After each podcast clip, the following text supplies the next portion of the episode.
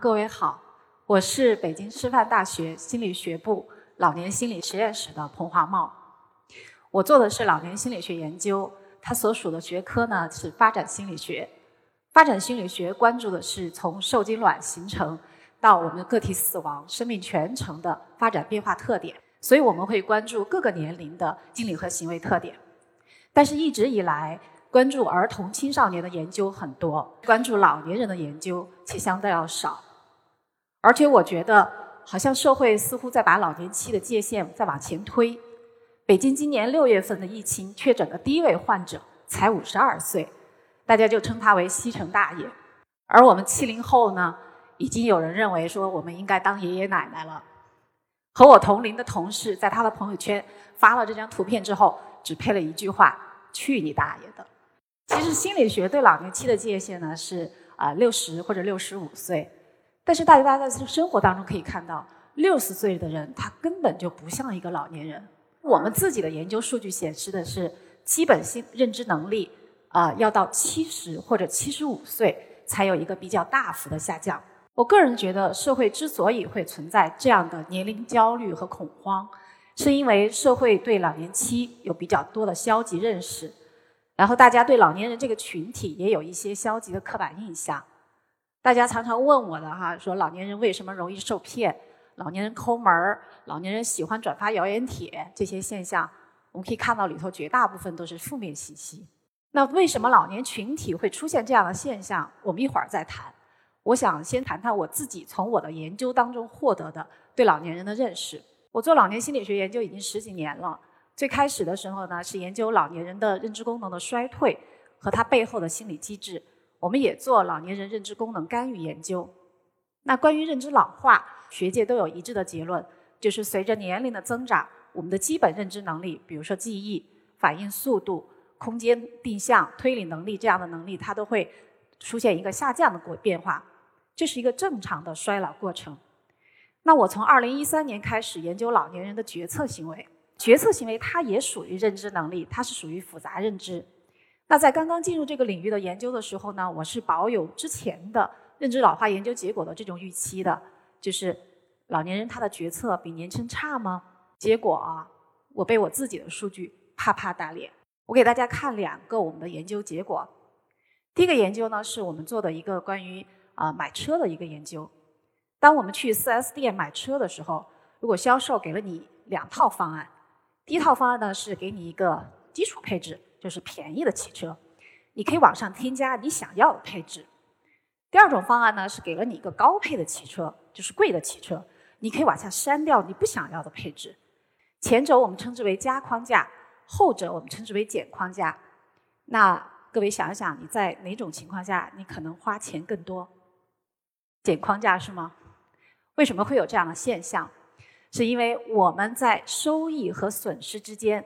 我们通常对损失更加敏感，所以我们会试图规避它。那在加框架下，我们损失的是什么呢？是我们的金钱；而在减框架下，我们损失的是什么呢？损失的是你删掉的那些配置对应的使用价值。那这两方面，一个我舍不得往上添加，一个我舍不得往下删，所以就会出现价格差。但实际上，作为一个理性的人，当你去买车的时候，无论他给你什么样的销售方案，其实你。该买多少东西还是买多少东西，但我们的决策结果会因为这种表述方式的不同会出现不一样。我们把这种现象叫做框架效应。那这种加减框架效应在很多研究当中都发现了。我们呢就加入了老年人做对对比，结果发现哈，老年人和年轻人都受这个框架的影响，都表现出了框架效应。但是老年人没有比年轻人表现出更大的框架效应，他们俩是一样的。第二个研究呢，是我们关于这个老年人决策过程的研究。我们通过事先的预呃调查研究呢，选了一些对老年人和年轻人来说呃不同的相关性的任务。所谓的高相关，说的是就是对他来说又重要又熟悉的任务。低相关的任务呢，是说这事儿我既不重要也不熟悉。那我们可以看到哈，对于老年人来讲，高相关的任务是选医生、选朋友。不是我们想的买保健品，低相关的呢是做生涯规划和买车，而年轻人呢做生涯规划和选朋友对他来说是高相关的，就养老方式的选择和买车，他们现在不需要，所以也不重要，也不熟悉。我们把这样的任务放到一个信息矩阵上面去，每一个格子里头都是一个属性的描述，你可以用鼠标去点开去查看它。那你要看多少格子？你要看多长时间？你要看多少遍这个格子？我们不限定，随便。我们在后台记录了鼠标点击的情况。那我们来看一下，蓝线所到之处都是他们查看过的信息。我们可以看到。老年人在做出选择之前，他比年轻人查看了更多的信息，他表现出来一种很谨慎、考虑很周到的这种特点。那这两个结果，这只是我们的两个研究，其实我们还其很多其他研究都发现了这种模式，就是老年人表现的不比年轻人差。这应该说是非常出乎我们意料的。我们就去找各种各样的解释，就发现哈，在文献当中，那些报告说老年人比年轻人决策差的。他们所用的任务经常需要很强的基本认知能力的卷入，比如需要记忆速度。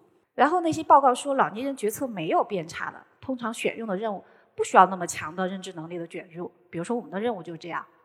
而且我们还发现，老年人在那些跟他关系越密切、越重要的事情上，他表现得越好。大家可以看到这里，老年人在选择交朋友和选择在买车方面，交朋友就查看了更多的信息。所以这些结果提示我们。老年人的动机、情绪，当然也有他的认知能力，还有决策人物情境特点，都会去影响他的决策。所以我们不能因为说老年人的基本认知能力下降了，我们就简单的去推论他的决策能力也下降。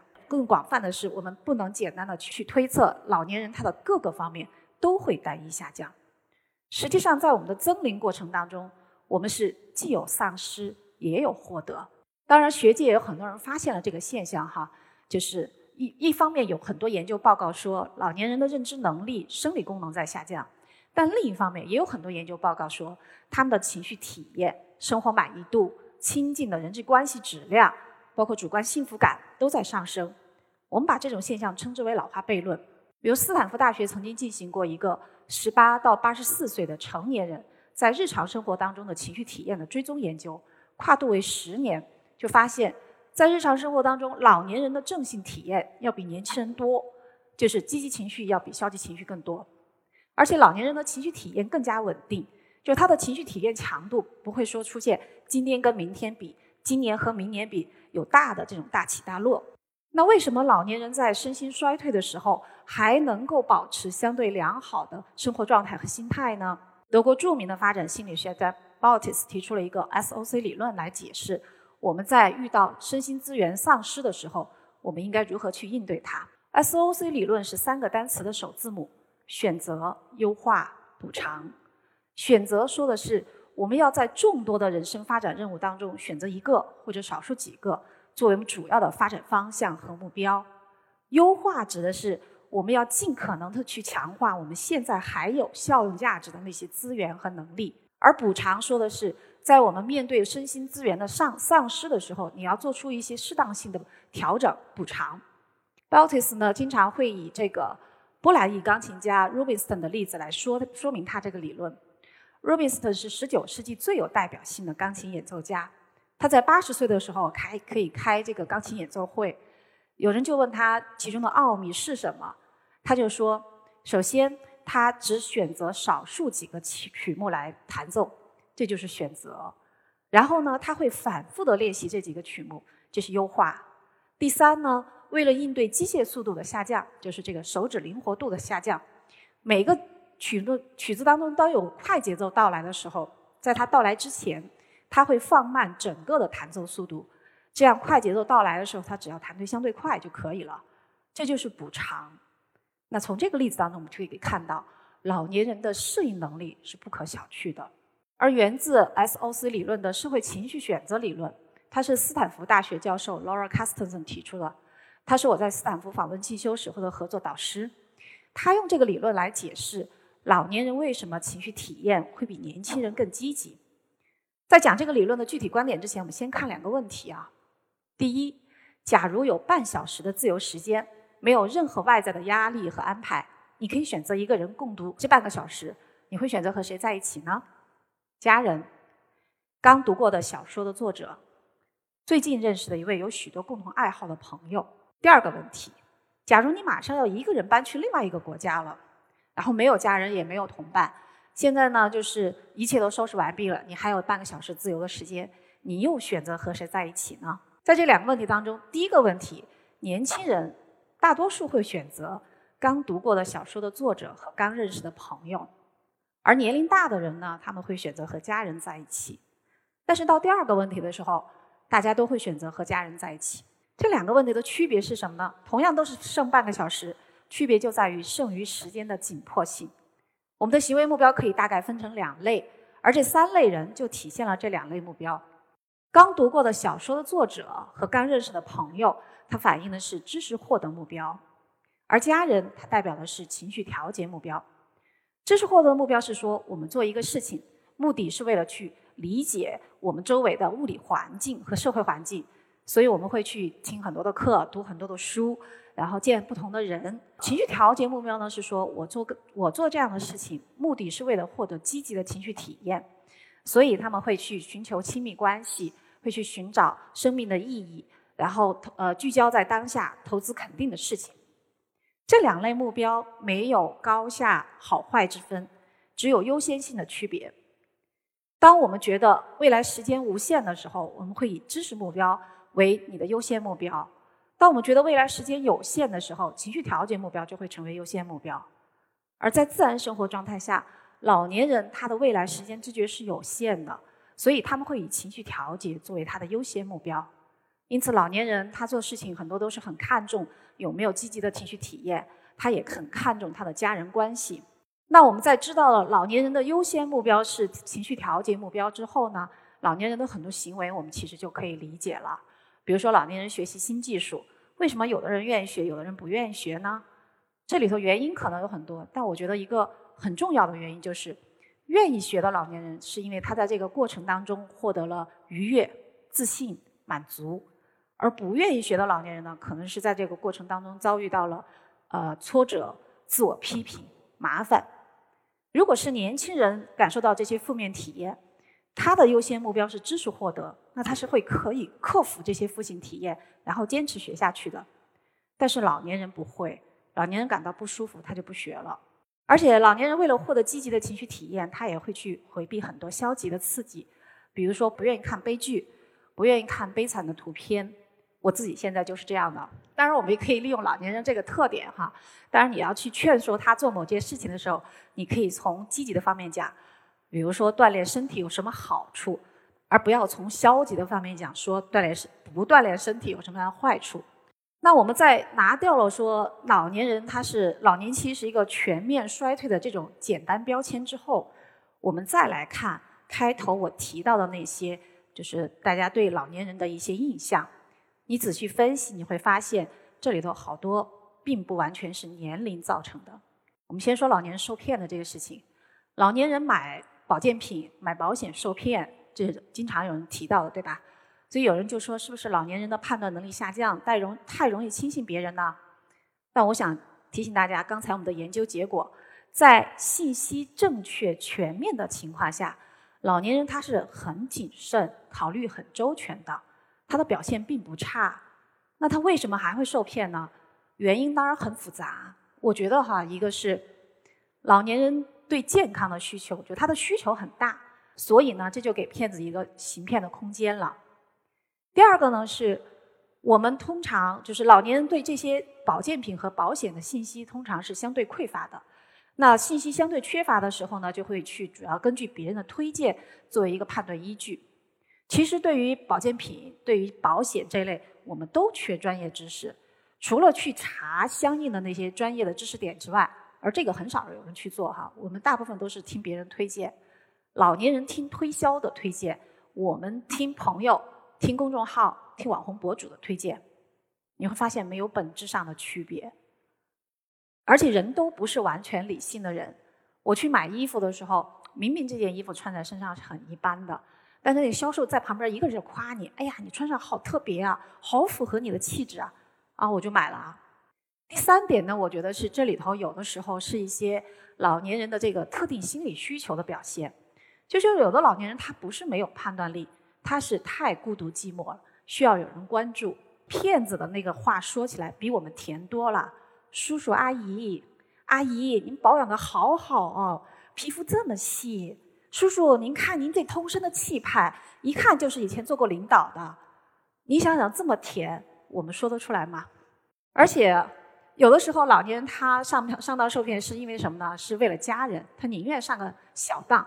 有些低级骗子会说：“哈，你们家孩子会有血光之灾，你要破财免灾。”那老年人为了家人平安，记得我们刚才说的情感目标吧？他就宁可上这个小当。我们的研究也发现。老年人会愿意为了他的老伴儿和子女投入金钱和时间，哪怕这个投入已经是不理性的了。所以说，老年人受骗这个事情，它不完全是年龄造成的。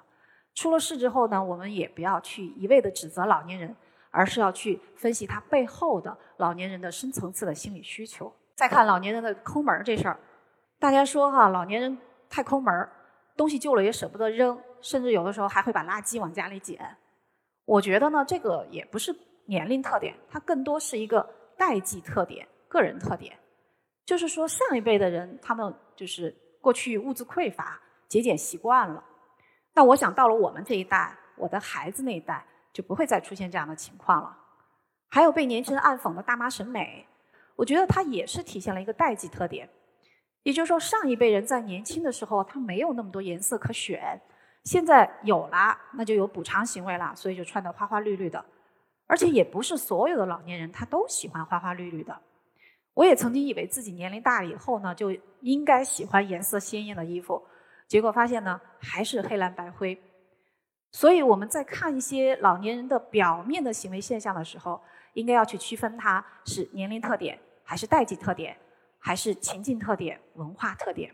在这些呃对老年人的消极印象之外，哈，还伴随着一些更普遍的问题，就是我们怎么样去理解老年人，怎么样和他们相处，怎么样去解决和他们相处过程当中出现的矛盾冲突。我是搞心理学研究的，所以呢，我会想着从老年人的心理需求这个角度来谈这个事情。我们平时关心老年人，基本上都关心的是他的身体健康、吃喝拉撒、开不开心。但这其实呢，都是一些基本情绪和基本的需求，而更复杂的老年人更复杂的情绪、更高级的心理需求，可能没有被关照到。我们先说情绪哈，喜怒哀乐只是我们的基本情绪，这个在婴儿刚出生的时候就会有。但是我们还作为一个人，还会有更复杂的情绪，比如说骄傲、自豪、尴尬、羞愧、内疚。这些都是和自我、自我评价相关联的，这要在我们两岁之后才会出现。老年人的这些复杂情绪往往是被忽略掉的，其实小孩儿的也是被忽略掉的。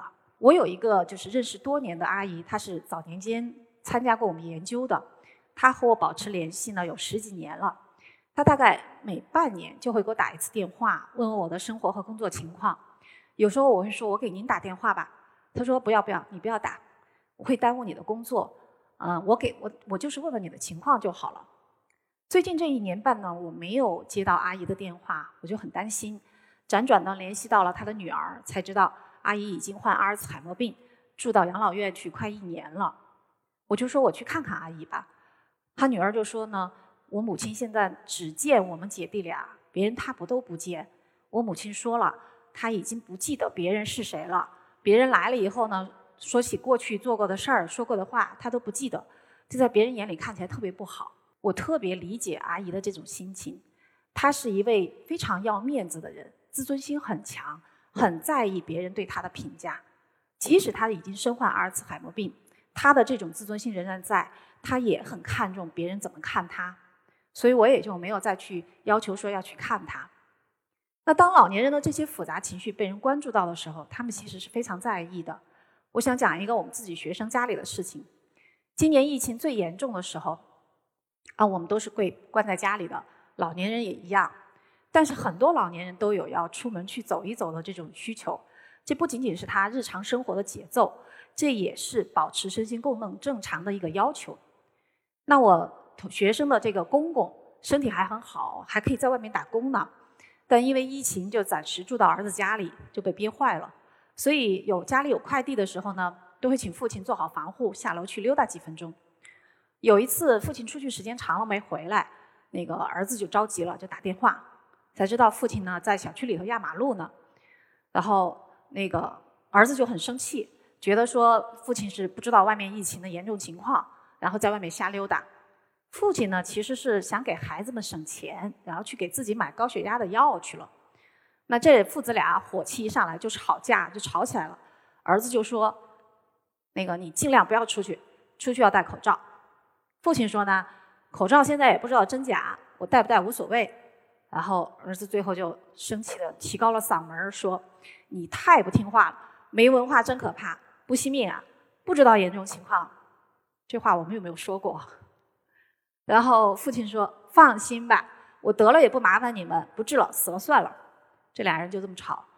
其实我们可以看到，这个父亲他的焦虑、压抑。还有替孩子们着想的心情都有，但是儿子没有注意到，然后俩人吵，两个人都觉得挺生气和委屈的。到晚上的时候呢，儿媳妇就是我们的学生，就在客厅里悄悄地跟他先生讲啊，说你不该那么对爸爸说话，我们要理解爸爸的心情啊，什么什么的。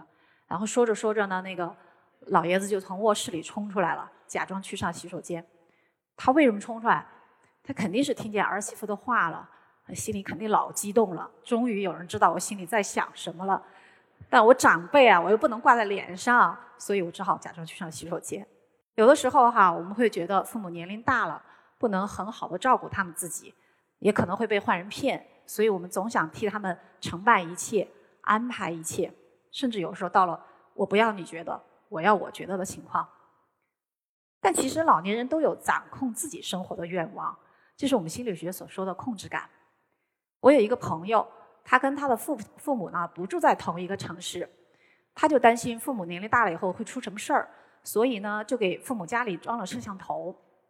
结果有一天，他发了一个朋友圈说，那个老两口悄悄地订了机票和酒店，拔了家里的摄像头，朋友圈屏蔽了他，出门旅游了。然后等他发现的时候，老两口已经从家出来溜达到陕西了。我们可以看看这个情景，你是不是很眼熟？像不像我们青春期很叛逆的样子？但这其实是那个老年人非常典型的控制感需求的表达。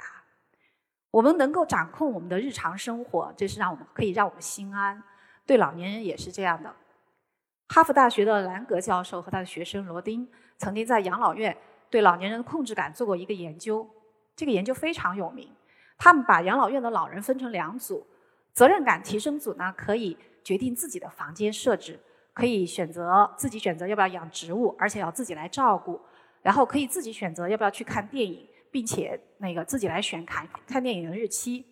而对照组呢，养老院为他们安排房间，然后每个人都会收到植物的礼物，护士替他们照顾，所有人都要去看电影，养老院来统一安排时间。那我们可以看到哈，两组的内容是一样的，但是呢，一组可以自己做决定。一组得听安排，这个实验做了三个星期，我们可以看两组老人差别很大。责任感提升组的老人报告了更多的愉悦情绪，还有更高的、更强的活力，而对照组呢，各个指标都在下降，只有对工作人员的粘着程度在上升。所以这个研究它就是非常充分的表达，说明了这个控制感对老年人身心健康的重要性。那我非常喜欢的这本书《Be Mortal》。最好的告别里头用了一句话来总结控制感这个事情，我觉得特别贴切，我也送给大家。生活中最美好的事情是能够自己上厕所。作为主体的人，老年人他也有体现价值感的这种需求，也就是说，被人需要比被人关照更重要。曾经有人跟我聊天说，给父母打电话不知道要说什么。说那个问问身体情况，问问吃饭怎么样，然后就不知道该说啥了。我说你可以说说你自己的工作情况。他说没想过，从来没想过。可能我们大家都觉得，我说我的工作，父母他也听不懂啊。可是我们怎么知道父母不愿意听呢？我们曾经呃研究过城乡老年人他们和成年子女的亲子支持和老年人抑郁水平的关系。就发现哈，对于城市老年人来说，提供给子女的情感支持越多，老年人的抑郁水平会越低。比如说，子女在生活和工作中遇到困难，我能够从精神上鼓励他们；子女心里不痛快的时候，我能安慰他们。能给子女提供这样的支持越多的老人，他会越多的体会到自己的价值感，所以他的心理健康状况也会更好。因此，我们在给父母可以在给父母打电话的时候，说说我们自己的事情，哪怕他们不能够给出建议，能够当听众也是非常有价值的。当然，老年人的价值感有多种方式去实现哈，比如说照顾家人、帮助子女、服务社会也可以。还有年轻人常常苦恼的就是长辈们喜欢转发谣言帖、养生帖这样的事情，我觉得它也部分的反映了老年人的价值感。我们从中年开始一直到老年，都会体会到一种繁衍感，就是说我们想要照顾下一代，我们要为下一代或者未来几代人的幸福而努力，这就是繁衍感。那长辈们转发这些帖子，他其实是想把他觉得好的东西分享给年轻一辈，这也是他的价值感、繁衍感的体现。只不过呢，这里头可能有的老年人缺乏一些必要的信息素养，比如说要知晓信息的来源，了解网络信息传播的特点，评估信息的真实性等等，那才会出现这种情况。腾讯研究院呢，曾经以微信为代表去调查过老年人的这个数字生活状况。就发现哈，小辈们虽然会教老年人使用微信，但教的是发红包、发语音、视频聊天这样的工具性的功能，但一些老年人更关注的东西，反而很少有人关照到。比如说，什么样的公众号是高质量的？没人告诉他们一席是高质量的公众号。然后，嗯，怎么样去建一个朋友群？到哪儿去下载革命歌曲？没有人告诉他们，所以我们就是年轻一辈要和老年人共享这信息，把我们也觉得好的信息分享给他们，跟他们共同去做一件事情，丰富他们的信息渠道。我觉得这个可能才是真正的解决之道。最后我还想强调一点哈，那有的年轻人会苦恼说，自己家里的长辈为什么不能像别人那样去旅行、去唱歌、去学这个、去学学那个呢？我在我的课上会经常请我的学生讲讲他们爷爷奶奶在家里的生活状况。其中一个学生就说：“我特别惊讶的看到你们的爷爷奶奶都会用智能手机，都会上网聊天儿。我的爷爷奶奶特别传统保守，每天就是买菜做饭、散步看电视。”他说这个话的时候呢，是带着一些惭愧的口吻的。但我想说没关系，老年人是会根据自己的情况去选择他的生活方式。我们不希望父母用别人家的孩子来要求我们，长辈们也不希望我们用别人家的爷爷奶奶、别人家的爸爸妈妈去衡量他们。老年人他们并非千人一面，他们的心理需求、生活方式是多种多样的，我们要包容这种多样性。我今天谈的呢，只是老年心理的冰山一角，而且我们的研究所触及到了老年人，也主要是城市老年人。这是我们目前最大的局限和遗憾。不过，我相信随着越来越多的人关注老年人这个群体，我们对老年人和老年期的认识会更加全面。那么，我们也会人人都会拥有一个健康而有尊严的晚年生活。来参加过我们研究的叔叔阿姨，特别感谢我们对老年群体的关注。我们做过的一点点工作，他们也都记在心里头。但是我在这里却想向他们表达我的感激，是他们。乐观积极的生活态度，旺盛的生命力，给了我极大的鼓舞，可以让我在这条道路上坚持走下去。也是他们，让我可以安定平和的看向我们都将走入的老年期。谢谢大家。